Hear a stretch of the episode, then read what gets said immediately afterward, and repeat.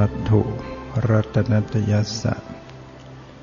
ขอถวายความนอบน้อมแด่พระรัตนตรัย ขอความผาสุขความเจริญในธรรม จงมีแก่ญาติสัมมาปฏิบัติธรรมทั้งหลาย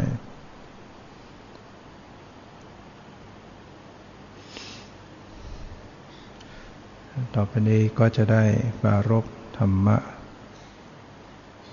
ตามหลักคำสั่งสอน ขององค์สมเด็จพระสัมมาสัมพุทธเจ้า เพื่อเป็นการส่งเสริมศรัทธาประสาทะวิริยะ ความเพียรสติ ความระลึกได้สมาธิความตั้งมั่น ปัญญาความรอบรู้ศรัทธาความเชื่อภาษาทะความเริ่มใส ให้เพิ่มพูนยิ่งขึ้นไป ในการที่เรามุ่งหวัง ความดับทุกข์นะทุกคนคง ไม่ต้องการความทุกข์ ต้องการปรารถนาความสุข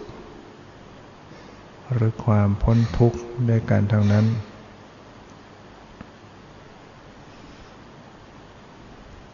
แต่การปรารถนา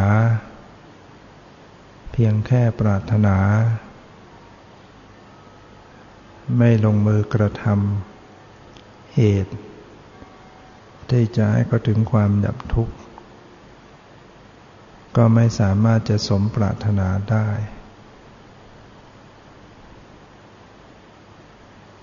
หลักคำสอนในพุทธศาสนา จึงถือหลักลงมือกระทำไม่เพียงแค่ปรารถนา ได้แต่อ้อนวอนปรารถนาให้สมปรารถนา นะทรงสอนให้ลงมือกระทำ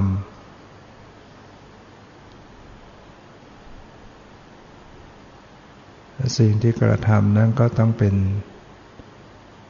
สิ่งที่เป็นกุศลนะทำอันใดเป็นไปเพื่อประโยชน์เพื่อความสุข เป็นไปเพื่อละเพื่อสละ ธรรมนั้นก็เป็นธรรมที่ควรที่จะเจริญให้เกิดขึ้น พอกพูนให้มากขึ้น ส่วนธรรมันใดที่เป็นไป ในโทษ ในทุกข์นำมาซึ่งความทุกข์ ก็เป็นธรรมที่ควรละ ควรละเลิกออกไป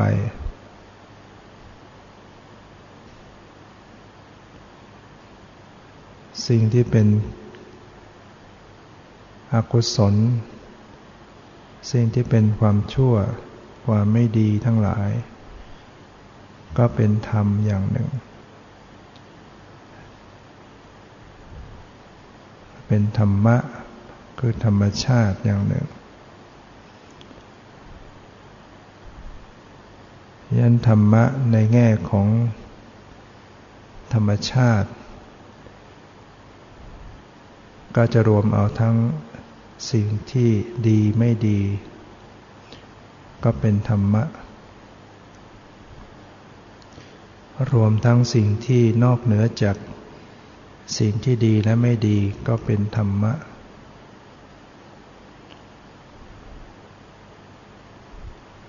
ชี้ไปตรงไหนก็เป็นธรรมะทั้งนั้น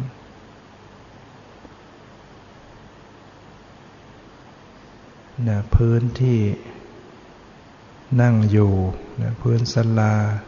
เสา ดวงไฟพัดลม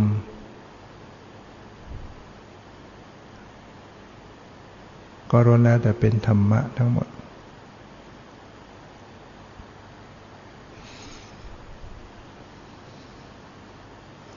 คคือเป็นธรรมชาติ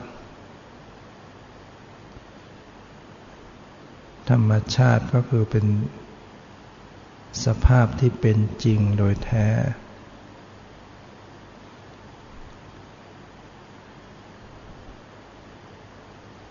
นะสิ่งที่เป็นความจริงโดยแท้ ก็มีทั้งที่ในร่างกายของสัตว์ทั้งหลาย ทั้งที่อยู่นอกกายของสัตว์ทั้งหลาย ก็เป็นธรรมชาติ แต่เราไม่ได้เข้าถึงธรรมชาติที่แท้จริง บุคคลก็มักเข้าถึงเพียงแค่สมมุติ เข้าถึงเพียงสมมุติ เป็นสมมติสัจจะ เข้าถึงความจริงเพียงสมมุติ ความจริงแท้ ๆ ที่เรียกว่าปรมัติสัจจะ นั้นเข้าไม่ถึง ทั้งๆทที่มันก็มีอยู่ในร่างกายจิตใจ สิ่งวัดล้อมที่มากระทบสัมผัสทางตาหูจมูกลิ้นกายใจ ก็ล้วนแล้วแต่เป็นธรรมะเป็นธรรมชาติ แต่ปุถุชนผู้ไม่ได้สดับ กลับมองไม่เห็นธรรมชาติ มองเลย ไปเป็นคนเป็นสัตว์ เป็นหญิงเป็นชายเป็นเราเป็นของเรา เป็นตัวเป็นตน เป็นของสวยงามเป็นของไม่สวยงาม แล้วก็เกิดกิเลสความรักความชอบความชังทำเหตุคือกรรมลงไป แล้วก็เสวยผลวิบากสืบต่อกันไปไม่จบสิ้น เมื่อมีวิบากก็ยังมีกิเลส เมื่อมีกิเลสก็ทำกรรม เมื่อทำกรรมก็เกิดวิบากเรียกว่าเป็นวัฏฏะสงสาร เป็นวัฏฏะความหมุนเวียนหมุนวน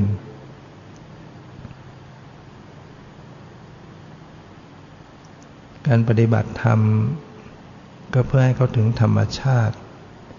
รู้จักธรรมชาติที่แท้จริง ความจริงโดยแท้ คือธรรมชาติ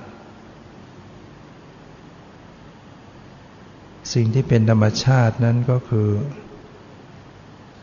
สิ่งที่เป็นจริง ปฏิเสธความเป็นสัตว์เป็นบุคคล เป็นตัวตัวเราเขา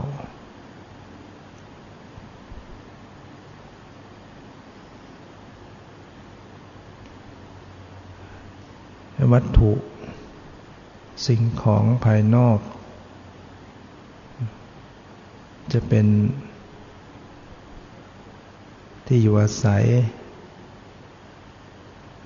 เป็นสิ่งที่เราเอามาใช้สอย นั่นเป็นธรรมะหรือเป็นธรรมชาติอย่างหนึ่ง ที่จัดเป็นอัพยากตะธรรมคำว่าอัพยากตะธรรมก็คือธรรมที่ไม่จัดเป็นกุศล ไม่จัดเป็นอกุศล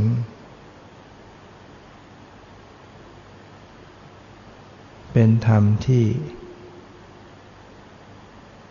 เป็นรูปบ้าง เป็นนามบ้าง นอกตัวของสัตว์ทั้งหลายเป็นแต่รูปอย่างเดียวไม่ว่าจะเป็นต้นไม้ภูเขาแม่น้ำลำคลองหินหินปูนทรายอะไรต่างๆเป็นรูปธรรม คือไม่มีความรู้สึก ไม่มีท่ารู้ ไม่มีเวทนาสัญญาสังขารวิญญาณ เขาไม่มีความรู้สึกที่จะสุขทุกข์ เป็นธรรมเพียงแค่เกิดขึ้นแล้วก็เสื่อมสลาย รูปธรรม คือธรรมชาติที่มีแต่เสื่อมสลาย ไม่สามารถจะรับรู้อารมณ์อะไรได้ ในวัตถุที่เล็กที่สุด ซึ่งมองไม่เห็นด้วยตาเปล่า เล็กจนกระทั่งแยกจากกันไม่ได้อีกแล้ว ก็ยังมีส่วนประกอบที่ประกอบกันอยู่หลายอย่าง มีทั้งที่เป็นธาตุดินธาตุน้ำธาตุไฟธ ธาตุลม มีทั้งสี มีทั้งกลิ่น มีทั้งรส มีทั้งโอชะคืออาหารอยู่ในนั้นเนี่ยเราสูดลมให้ใจเข้าไปเนี่ยมันก็มีอาหารเข้าไป มันมีโอชะเข้าไปด้วย ในปรมาณูในอะตอม ในปรมาณูที่เล็กๆเนี่ยมันมีอาหาร แล้วก็ไม่ใช่มีแต่ธาตุไฟ วิทยาศาสตร์ก็พิสูจน์เพียงแค่ธาตุไฟ มีอิเล็กตรอน โปรตอน นิวตรอนอะไรก็เป็นเรื่องของไฟ แต่พระเจ้าตรัสรู้ไว้ 2,500 กว่าปีว่า ในสิ่งที่เล็กที่สุดที่แยกจากกันไม่ได้แล้วนะมีมันมีธรรมธาตุหรือมีธาตุอยู่แปดชนิด ธาตุดินธาตุน้ำธาตุไฟธาตุลม สี กลิ่นรสอาหารและโอชะอยู่ในนั้น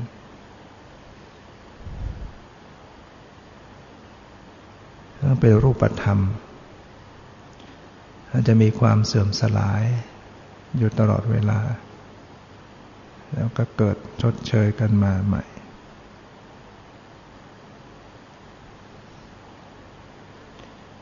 ฉะนั้นในเหล็กแข็งๆก็มีธาตุน้ำอยู่นะที่เสาเนี่ยก็มีธาตุน้ำน้ำจะมีลักษณะเกาะกลุ่ม ไหลและเกาะกลุ่ม ถ้าไม่มีธาตุน้ำแล้ว ดินธาตุอื่นๆ มันเกาะกันไม่อยู่ เราจะเห็นว่าเวลาที่เขาผสมปูนก็ต้องเติมน้ำลงไป มันเป็นตัวเชื่อมเป็นตัวเกาะกลุ่ม แต่ไปนานๆธาตุน้ำมันน้อยลงปูนซีเมนต์เหล่านี้ที่ก่อมาเป็นเสาเนี่ยมันก็จะยุ่ย เสื่อมสลาย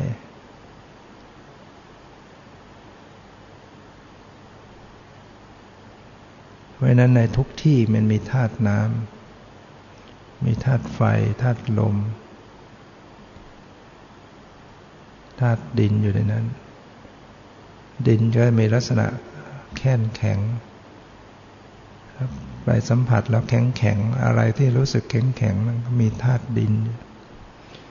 ไปสัมผัสแล้วรู้สึกร้อนร้อนเย็นเย็นก็แสดงมีธาตุไฟ อย่างที่เสาเนี่ยลองเอามือไปสัมผัส มันก็จะมีอุณหภูมิ ความร้อนหรือความเย็น ร้อนน้อยก็เราเรียกว่าเย็น ไปสัมผัสอยู่ธาตุน้ำเราสัมผัสไม่ได้ รู้ด้วยทางใจมันเกาะกลุ่มอยู่ แม่เอาน้ำลาดตัวเวลาอาบน้ำ ก็รู้ได้เพียงทางใจว่ามันน้ำเนี่ยมันไหลไป โดยไปประมวลจากความรู้สึกที่มันเย็นเย็นเย็นเย็นในหลาย ๆ จุด แล้วจึงบอกในใจได้ว่ามันไหลไปจริงไปเอาความเย็นมา รู้ให้มันต่อต่อกัน น้ำจึงรู้ได้โดยทางใจ สัมผัสทางกายไม่ได้ เห็นไม่ได้ ตาที่จะเห็นรูป ตาได้เห็นได้รู้รูปเดียวเท่านั้น คือสีสันวันณะรูป เห็นได้เพียงสีเท่านั้น ไม่สามารถจะเห็นความเป็นคนเป็นสัตว์ เป็นหญิงเป็นชาย อันนี้เป็นเรื่องของความนึกคิดขึ้นมา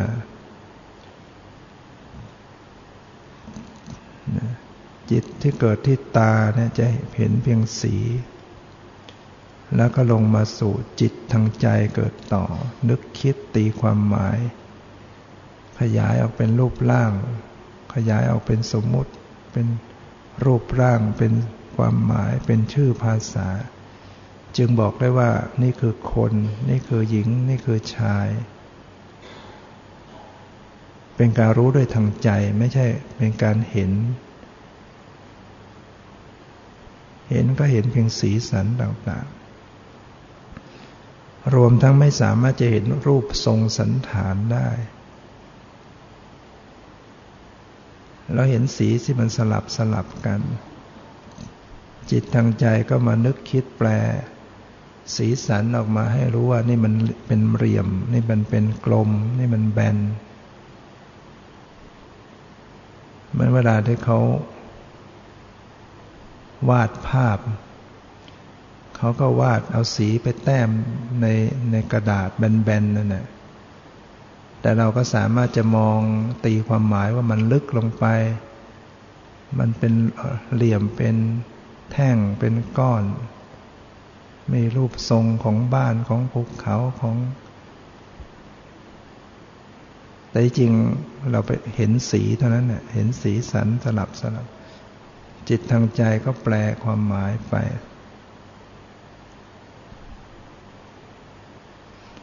นี่เป็นสัจธรรมเป็นความจริง ผู้ที่เจริญวิปัสสนาก็จะพบความจริงว่า เออ พบสภาพเห็น ก็เพียงสักแล้วว่าเห็นเห็นก็เป็นเห็นเห็นสีสัน ไม่รู้ว่ามันเป็นอะไร แต่มันมีจริง สีสันมีจริง การเห็นมีจริง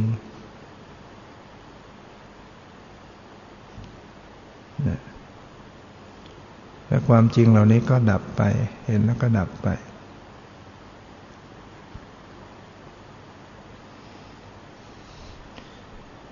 ฉะนั้นการปฏิบัติวิปัสสนาก็เพื่อพิสูจน์ธรรมชาติความเป็นจริง โดยเฉพาะที่ประกอบมาเป็นสังขารร่างกายจิตใจเนี่ย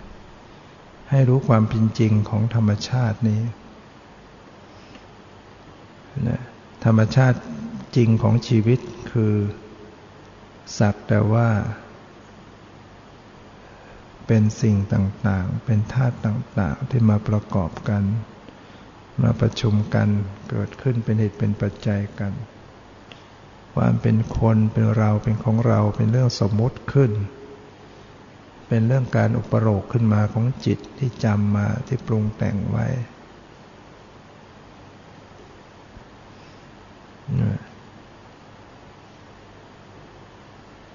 ฉะนั้นต้องมาปฏิบัติธรรม เพื่อศึกษาธรรมะคือธรรมชาติตามความเป็นจริง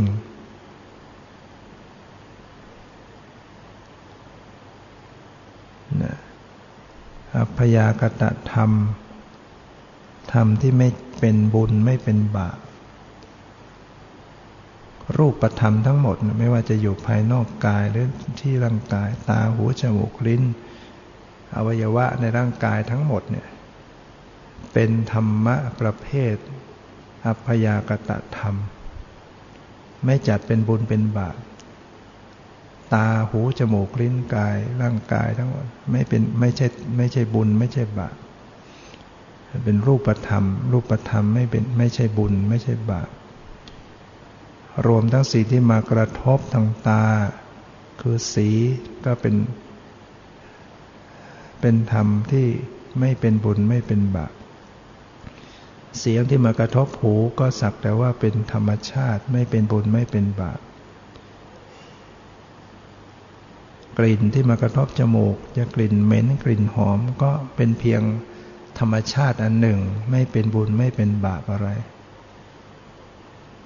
รสที่มากระทบลิ้นก็เป็นธรรมชาติอันหนึ่ง ไม่เป็นบุญไม่เป็นบาปผลตภะที่มากระทบกายคือความเย็นร้อนอ่อนแข็งหย่อนตึง ก็เป็นเพียงอัพยากตธรรม ยังไม่เป็นบุญไม่เป็นบาป รวมทั้งจิตที่เกิดขึ้นมารับรู้ทางตาคือการเห็น ก็ยังไม่เป็นบุญไม่เป็นบาปจิตที่เกิดขึ้นทางหูได้ยินเสียงก็ยังไม่เป็นบุญไม่เป็นบาปแม้จะได้ยินเสียงด่าก็ยังไม่เป็นบาปแต่เป็นผลของบาปเกิดขึ้น จิตที่เป็นผลบุญจิตที่เป็นผลบาปเนี่ย เป็นอัพยากตธรรม เราไปฟังพระสวดในเวลางานศพ เราจะได้เข้าใจว่าที่พระสวดหมายถึงอะไร กุศลธรรมา กุศลธรรมาอัพยากตาธรรมานี่ว่าอัพยากตาธรรมาธรรมทั้งหลาย ที่ไม่ใช่สัตว์ ไม่ใช่ชีวะ เป็นธรรมที่เป็นกลางๆ ไม่จัดเป็นบุญเป็นบาป เราฟังแล้วก็รู้อ๋อธรรมที่เป็นอภยากตธรรมก็คือรูป รูปประธรรมทั้งหลายแหละไม่ไม่ใช่บุญไม่ใช่บาปจิตที่เป็นวิบากทั้งหลาย คือการเห็นดีเห็นไม่ดีแล้วเนี่ยได้ยินเสียงเพราะไม่เพราะกลิ่นเหม็นได้กลิ่น ได้ริมรสได้สัมผัสรู้สึกเย็นร้อนอ่อนแข็งหย่อนตึง จิตเหล่านี้เป็นวิบาก เป็นผลบุญบ้าง เป็นผลบาปบ้างจัดเป็นอภยากตธรรม ยังไม่เป็นบุญไม่เป็นบาปนะเป็นผลของบุญ เมื่อเห็นภาพสวยได้ยินเสียงเพราะได้กลิ่นหอมได้ริมรสอร่อยได้สัมผัสที่ดีเนี่ยนั่นนะผลบุญ ผลบุญกำลังเกิดขึ้น แต่ไม่ใช่เป็นบุญนะผลบุญไม่ใช่เป็นตัวบุญ เวลาได้กลิ่นเหม็น ได้ภาพเห็นไม่สวยงาม ได้เสียงด่าเสียงหนกคูได้ลิ้มรสไม่อร่อย ได้สัมผัสทางกายที่ไม่ดี ร้อนเกินไป เย็นเกินไปต้องปวดต้องเจ็บ ไม่สบายกายเนี่ยสิ่งเหล่านี้เป็นวิบากเป็นผลของอกุศลที่ตนเองทำไว้ ยังไม่เป็นบาป ผลของบาปไม่ใช่บาป เนี่ยอภยกตธรรม ฉะนั้นถ้าหากบุคคลใดได้เข้าใจพิจารณา ธรรมะ คือธรรมชาติอภยากตธรรม ธรรมที่เป็นธรรมชาติชนิดหนึ่ง ธรรมชาติชนิดต่างๆ ที่มีอยู่จริง ไม่ใช่สัตว์ ไม่ใช่ตัวเราของเรา ไม่ใช่บุญ ไม่ใช่บาปมีอยู่ เห็นมีอยู่จริงได้ยินมีอยู่จริง สิ่งเหล่านี้มีอยู่แต่ไม่ใช่เป็นบุญ ไม่ใช่เป็นบาป แล้วก็ไม่ใช่ตัวตน ไม่ใช่สัตว์บุคคล ไม่ใช่ตัวตัวเราเขา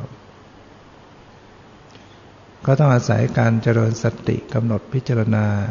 บ่อยๆเนืองๆก็จะพบได้ว่า เห็นก็เพอเพอสั่งแต่ว่าธรรมชาติอันหนึ่งดับไป ได้ยินก็คือธรรมชาติอันหนึ่งก็ดับไป รู้กลิ่น รู้รสรู้สัมผัส สักแต่ว่าเป็นธรรมชาติอันหนึ่งดับไป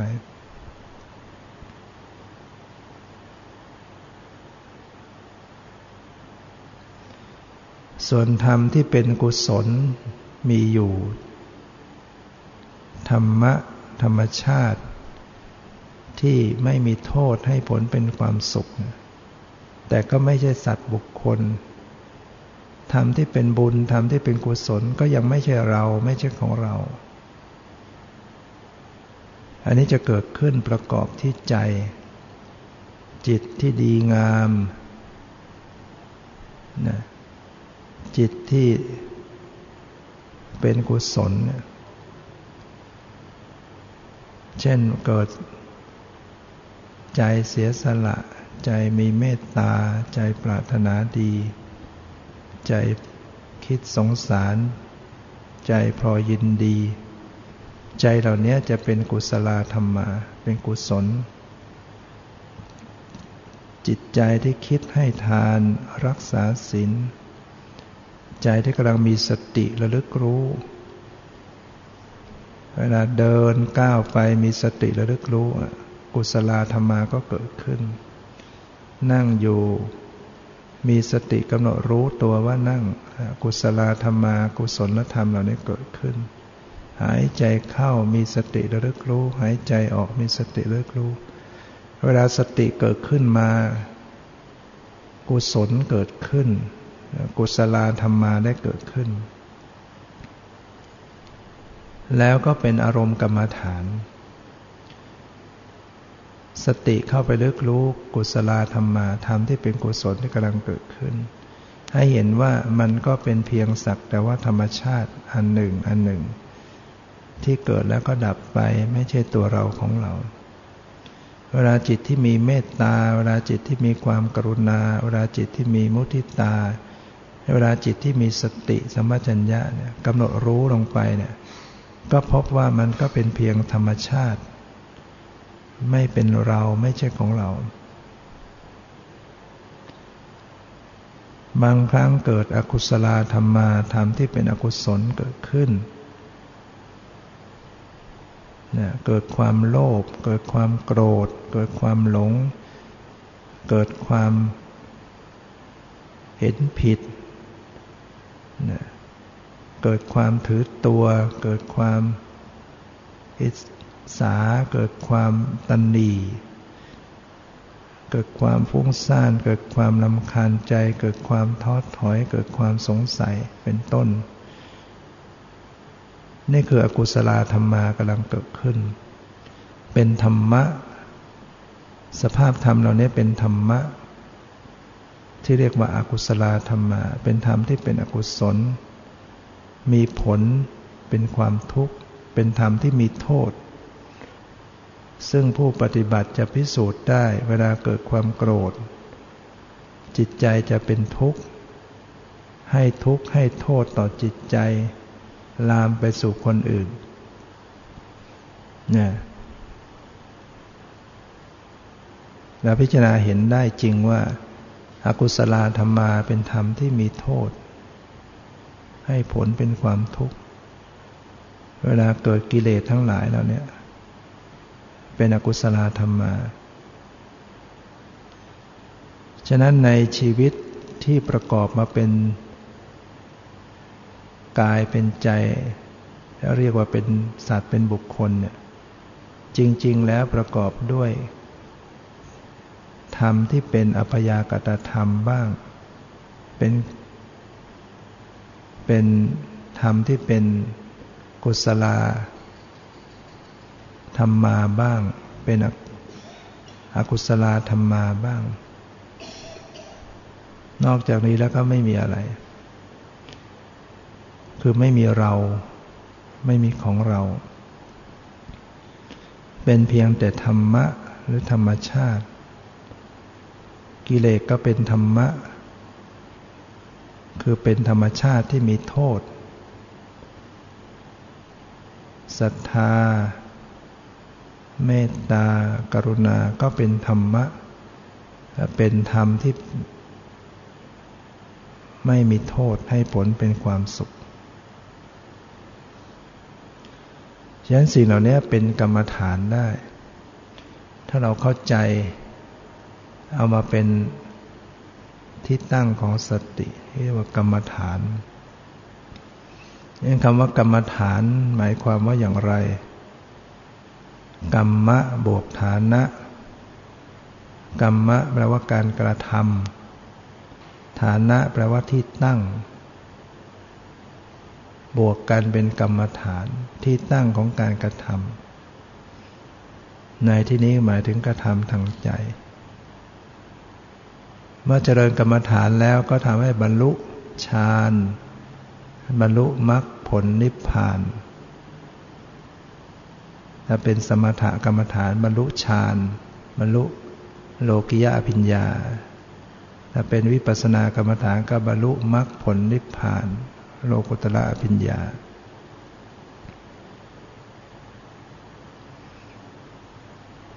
ดังนั้นกรรมฐาน ก็มีอยู่หนึ่งคืออารมณะ อารมณ์ อารมณ์กรรมฐาน กับอารามณิกะภาวนา กรรมฐาน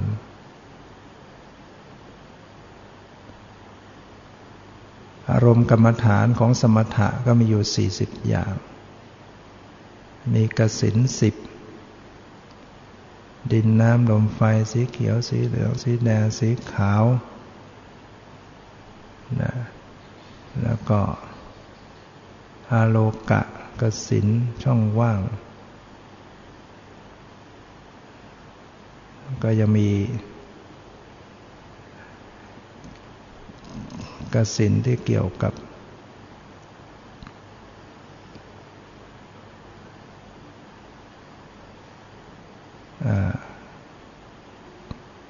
การเพ่ง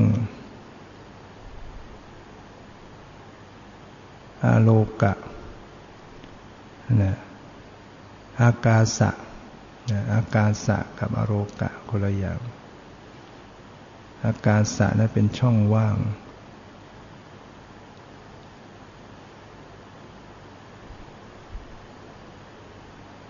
นะอโรกะก็เป็นแสงสว่างที่รอดมาเพ่งนะ กสินสิบอสุภะสิบอนุสติสิบเป็นต้นถ้าจะเจริญวิปัสสนาก็อาศัยรูปนามขันห้า เป็นกรรมฐาน เป็นที่ตั้งของสติ หรือเจริญสมถะก็ต้องเพ่งบัญญัติเป็นส่วนใหญ่ เจริญวิปัสสนาก็ต้องระลึกรู้ปรมัตที่กำลังปรากฏ ส่วนอารามณิกะภาวนากรรมฐาน หมายถึงตัวการเจริญภาวนา มาเป็นอารมณ์ของสติอีก การเจริญภาวนาครั้งก่อนๆมาเป็นที่ตั้งของการเจริญภาวนาในคราวหลังๆ ก็หมายถึงว่า สิ่งที่ปรากฏให้รู้ กับสิ่งที่เข้าไปรู้ มันมีอยู่สองอย่าง เวลาปฏิบัติไป สิ่งหนึ่งปรากฏให้รู้ อันนั้นเป็นอารมณ์ สิ่งหนึ่งที่เข้าไปรู้ อันนี้เป็นอารามณิกะ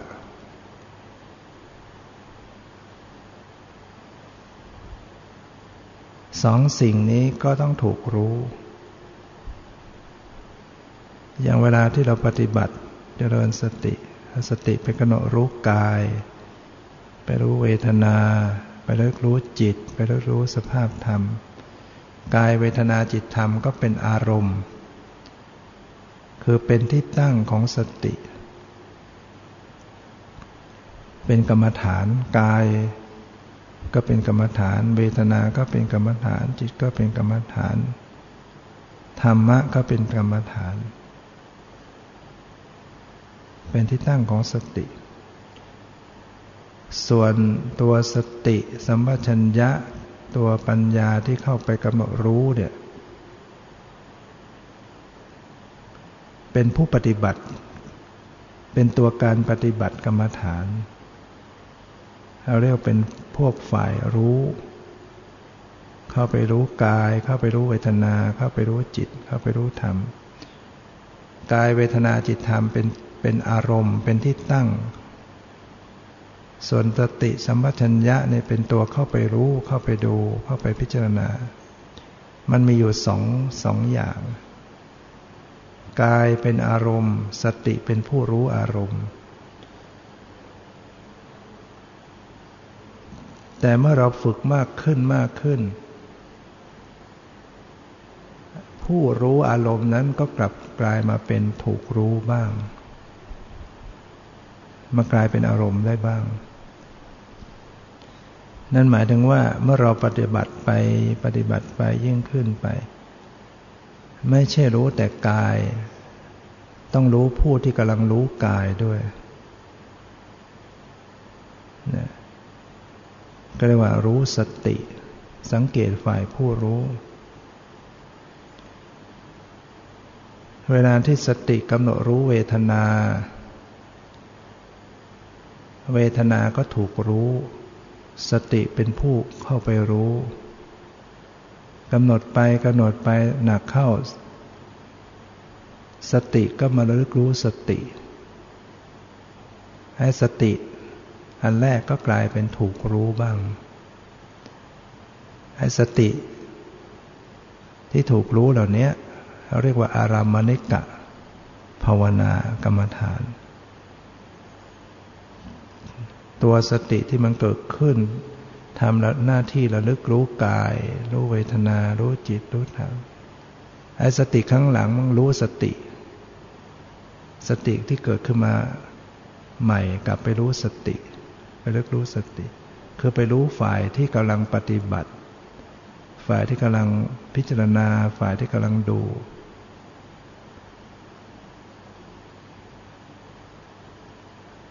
เพ ราะฉะนั้นมันจึงมีทั้งอารมณ์ มีทั้งอารามณิกะ ในขณะเดียวกันในขณะนั้นๆ ถ้าเราฝึกสติว่องไวดูผู้รู้ได้บ่อยๆ ก็จะมันก็จะเห็นขณะนั้น เช่นเวลาที่กำลังเดิน สติไประลึกรู้การเคลื่อนไหว เดินอยู่เนี่ยเคลื่อนไหวไปเคลื่อนไหวมาก้าวไป สติไปรู้การก้าวไปรู้เคลื่อนไหว รู้เคลื่อนไหว ความเคลื่อนไหวนะเป็นอารมณ์ สติสมัชัญญะเป็นผู้ไปรู้อารมณ์ แต่เมื่อฝึกมากขึ้นมากขึ้นเนี่ยสติมันกับรู้สติ รู้ความเคลื่อนไหวด้วย รู้ใจที่รับรู้ด้วย สติเนี่ยมันเกิดพร้อมกับใจพร้อมกับจิต เกิดตามลำพังไม่ได้หรอกมันต้องมีจิตประกอบกับจิตสติเป็นเจตสิก ต้องอาศัยจิตเกิดให้เวลามีสติก็ต้องมีจิตเกิด แต่เราพูดเพียงคำสั้น ๆ ว่าสติ ที่จริงมีจิตอยู่ด้วยกำลังไปรู้การเคลื่อนไหวของกาย แล้วก็กลับมารู้ สติที่กำลังระลึกรู้ ใจที่กำลังเป็นผู้รู้ผู้ดู ถ้ากำหนดได้อย่างนี้ผู้ปฏิบัติจะมีความรู้สึกแยกสภาวะได้ระหว่างกายกับจิต จะพบว่ากายที่เคลื่อนไหวนั่นก็อย่างหนึ่ง จิตใจที่เป็นผู้รู้ผู้ดูที่รู้สึกก็อย่างอย่างหนึ่ง มันไม่ใช่อันเดียวกันนะเหมือนถ้าอุปมาเหมือนคนนะคนที่หนึ่งกำลังมองดูสิ่งหนึ่ง อีกคนหนึ่งมันก็มามองดูคนที่กำลังมองนะ มันก็คนเหมือนกัน ถ้าจะอุปมานะ อุปมาจิตหรือสติเหมือนกับคนเนี่ย คนแรกมันกำลังไปดูกำลังมองดูอะไรอยู่อีกคนก็มามองดูไอ้คนที่กำลังมอง มาดูว่าเขากำลังมองอยู่นะเพราะฉะนั้นมันก็จะพบว่า สิ่งที่ถูกมองอย่างหนึ่ง สิ่งที่กำลังเป็นผู้มองก็อย่างหรือสิ่งที่ถูกรู้อันหนึ่ง สิ่งที่เป็นผู้เข้าไปรู้ก็อีกอย่างหนึ่ง เนี่ยคือพูดมันจะแยกรูปแยกนามได้กายที่เคลื่อนไหวเคลื่อนไหว ตึงหย่อนไหวเย็นร้อนเป็นรูป ใจที่เข้าไปรู้ไปดูเป็นนาม ถ้ากำหนดได้สองอย่างก็ถือว่ากำหนดทั้งรูปทั้งนาม แล้วก็สามารถแยกรูปนามได้ แยกในที่นี้หมายถึงเห็นความต่างกัน เห็นความเคลื่อนไหวกับเห็นใจที่รับรู้มันไม่ใช่อันเดียวกัน มันควรคนละอันกันแล้วเราฝึกมากไปขึ้นไปก็จะพบว่าอ้าวเคลื่อนไหวมันก็แตกดับ ผู้รู้ก็ดับไป เคลื่อนไหวก็ดับ ผู้รู้ก็ดับ เห็นความหมดไปสิ้นไป เห็นความเกิดขึ้นแล้วหมดไปสิ้นไป แล้วก็พบว่าไอ้เคลื่อนไหวมันก็ มันก็เป็นเพียงสิ่งหนึ่งที่ปรากฏแล้วก็หมดไป ไม่ใช่ตัวเราของเรา ไอ้ที่เขาไปรู้ความเคลื่อนไหวก็หมดไป เกิดขึ้นก็หมดไป ก็ไม่ใช่เราอีกเหมือนกัน ก่อนหน้าจะรู้สึกว่ากายที่เดินนั่นคือเรา ต่อมาเอ๊ะมันก็ เป็นเพียงสักแต่ว่าสิ่งหนึ่ง ใจที่ไปรับรู้ก่อนหน้าก็รู้สึกว่าเรากำลังดูอยู่ เรากำลังรู้อยู่ เมื่อถูกกำหนดไปบ่อย ๆ ก็ใจที่กำลังดูนั้นก็เห็นว่ามันก็ไม่ใช่ตัวเรา มันก็เป็นสิ่งหนึ่งที่รู้แล้วก็หมดไป รู้แล้วก็หมดไป นี่คือวิปัสสนานะวิปัสสนาที่มันเกิดขึ้น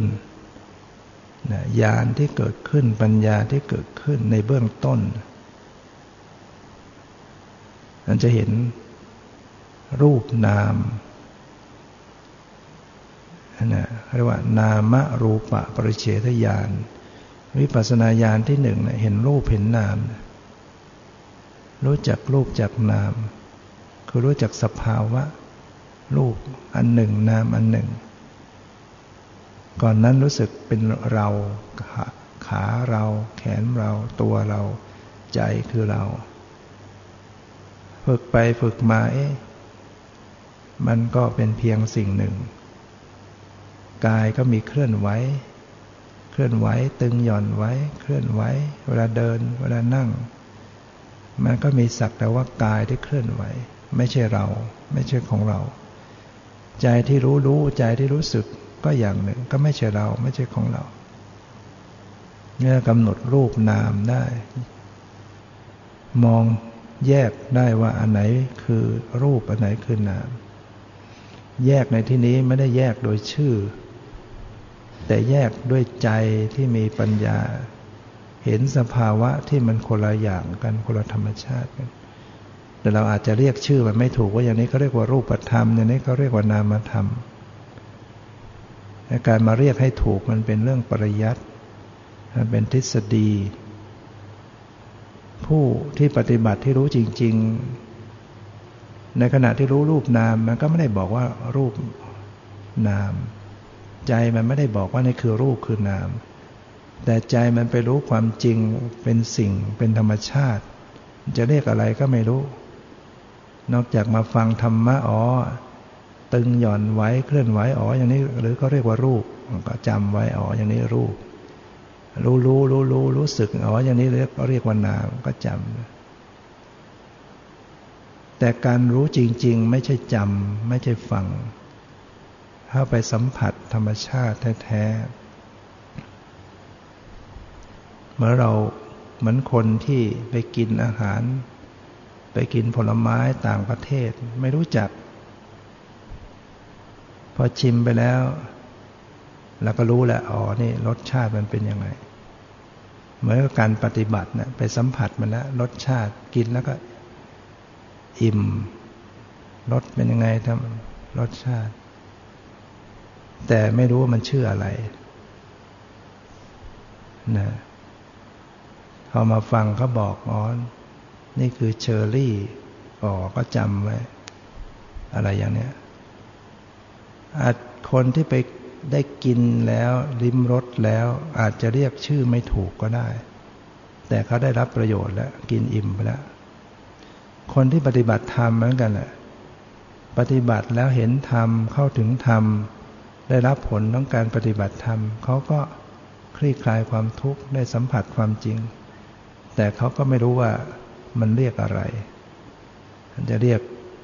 รูปเวทนาสัญญาสังขารวิญญาณจะเรียกอะไรก็ไม่รู้นะจะมารู้ก็ต้องอาศัยฟังเทียบเคียงนะในสมัยที่พระอัญญาโกณทัญญะซึ่งเป็นสาวกองแรก เป็นพิสเป็นบุคคลแรกที่ได้บรรลุธรรม จากการฟังธรรมครั้งแรกที่พระเจ้าได้แสดงธรรม พระพุทธเจ้าประกาศธรรมครั้งแรก ซึ่งมีผู้ฟังห้าคนอัญญากณทัญญะวัปปะพัทยะมหานามะอสัชชิเนี่ยอัญญากนทัญญะฟังแล้วก็กำหนดตามแล้วก็บรรลุเป็นโสดาบัน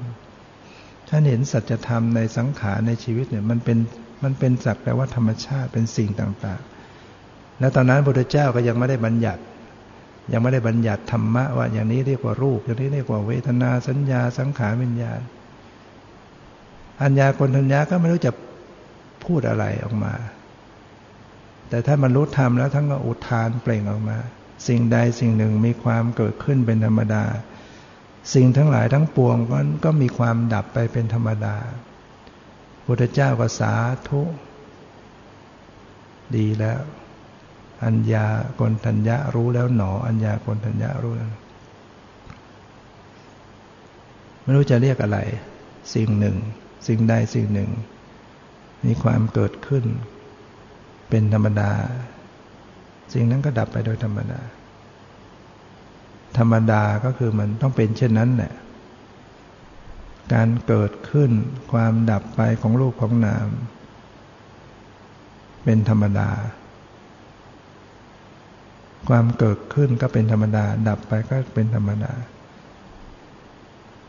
ธรรมดาก็คือมันมันต้องเป็นเช่นนั้น มันจะเป็นอย่างอื่นไม่ได้ สิ่งที่เป็นเหตุทำให้เกิดขึ้น ผลก็ต้องเกิดขึ้น เมื่อเหตุดับผลก็ดับไอ้ที่มันไม่เที่ยงก็เพราะมัน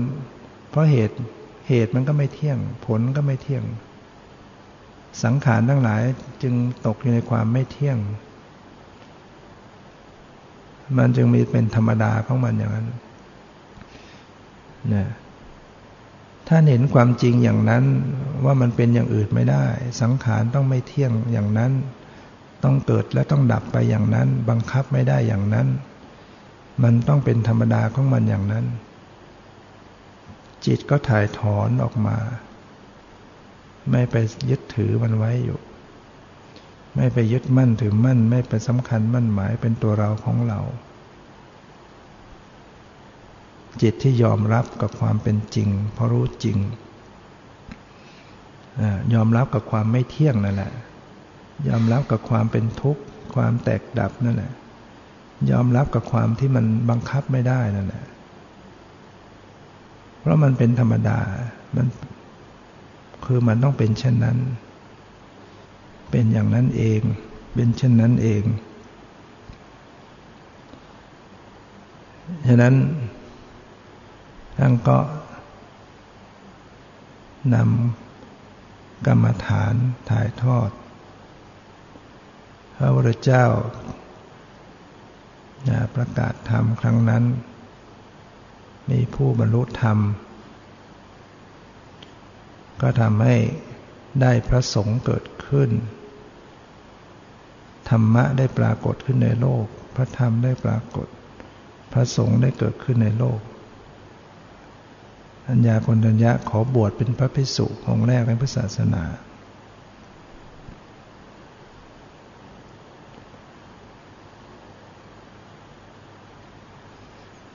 อยากบรรลุธรรมในขณะฟังธรรม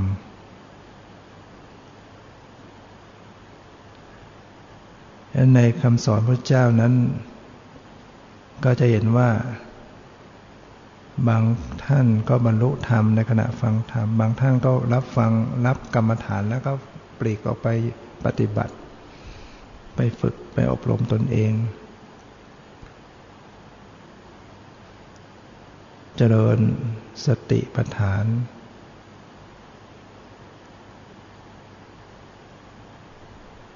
นะ เพราะนั้นบางครั้งท่านก็เจริญสมถะก่อนต่อวิปัสสนาที่หลัง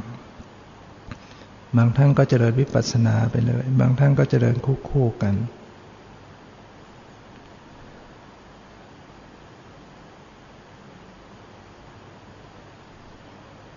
การกำหนดลมหายใจเข้าออก ก็เป็นกรรมฐานอันหนึ่ง นะเป็นสติปัฏฐานข้อหนึ่งที่อยู่ในกายานุปัสสนาสติปัฏฐานเรียกว่าอนาปานปัปพะแล้วก็เป็นสมถะ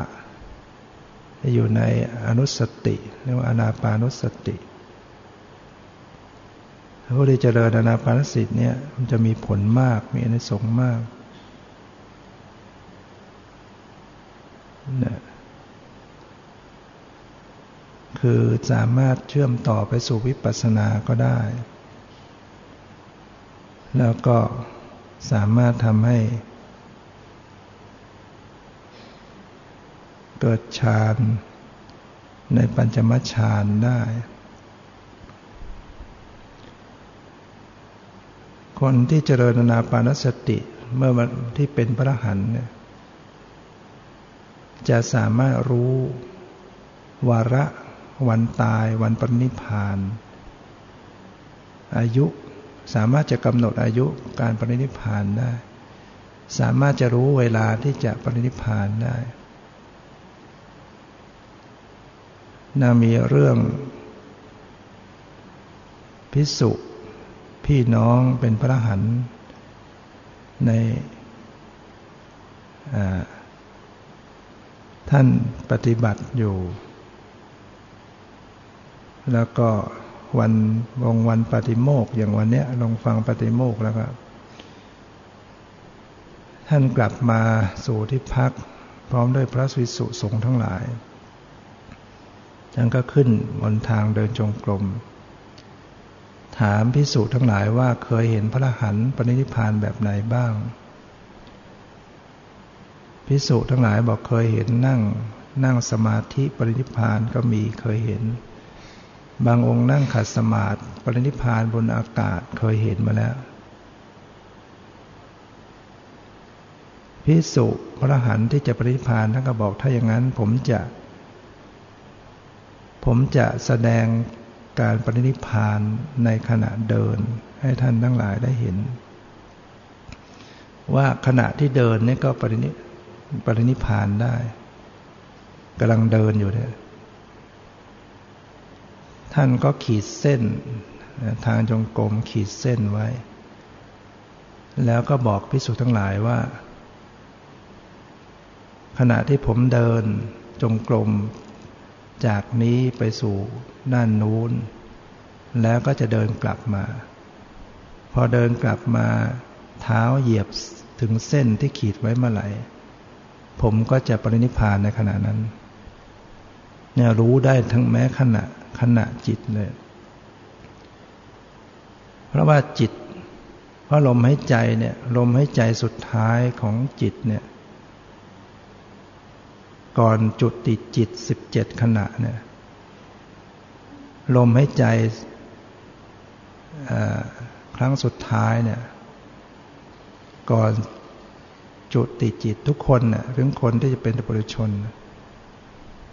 ตอนที่จะตายขึ้นมา ลมหายใจสุดท้ายเนี่ยเกิดขึ้น แล้วมากระดับลงพร้อมกับจุติจิตจิตสิบเจ็ดขณะเนี่ยฉะนั้นพระอรหันต์ท่านจะรู้ พอท่านเดินผ่านไปสุดทางโน้นแล้วเดินกลับมา พอเท้าเหยียบเส้นปุ๊บท่านก็ปรินิพาน หมดลมหายใจ สิ้นลมหายใจนี่ว่ารู้ เพราะท่านเจริญอนาปานสติ เจริญกรรมฐานอนาปานสติมาอย่างดีพอเป็นพระหันก็รู้เวลาที่จะบอกได้ถึงตรงนั้น ทั้งกะเวลาถูกเลยบอกเวลาถูกเนี่ยไม่ใช่ง่ายนะ คนเราจะจะรู้เวลาที่จะตาย ในปัจจุบันก็มีโยมบางคน นี่ยมาละเป็นแม่ของลูกศิษย์มาเล่าให้ฟังชอบปฏิบัติธรรมเจริญกรรมฐานเอาเทปตมาไปฟังอยู่ประจำวันที่จะเสียชีวิตเนี่ยก็เขาก็เปิดเทปพอเขาจะปิดแกก็บอกไม่ให้ปิดเปิดไว้ พอแกจะตายจริง ๆ เนี่ย แกก็หันมาสั่งลูกว่าความตายเป็นของ ธรรมดานะ อย่าเศร้าโศกเสียใจ แม่ขอลาไปก่อน แล้วก็หมดลมเลยเนี่ยคนที่สามารถรู้ความตายของตัวเอง ว่าจะต้องตาย สามารถสั่งเสียได้นี่คือการพูดที่เจริญกรรมฐาน คนเจริญกรรมฐานมามาก โดยเฉพาะคนที่เจริญอนาปานสติกำหนดลมหายใจมามากจะทำให้รู้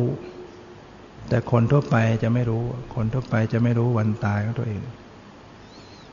เพราะนั้นเราก็หมั่นหัดเจริญภาวนากำหนดลมหายใจเข้าออก ไว้บ่อยๆ เนืองๆทำให้เรามีสมาธิมีความสงบระงับ แล้วก็ทำให้เราเข้าถึงปัญญารู้แจ้งเมื่อเราได้ พัฒนาการปฏิบัติ เข้าไปสู่รูปนามปรมัตวันนี้ก็ได้ใช้เวลามาพอสมควรพอยุติไว้แต่เพียงเท่านี้ ขอความสุขความเจริญในธรรมจะมีแก่ทุกท่านเถิด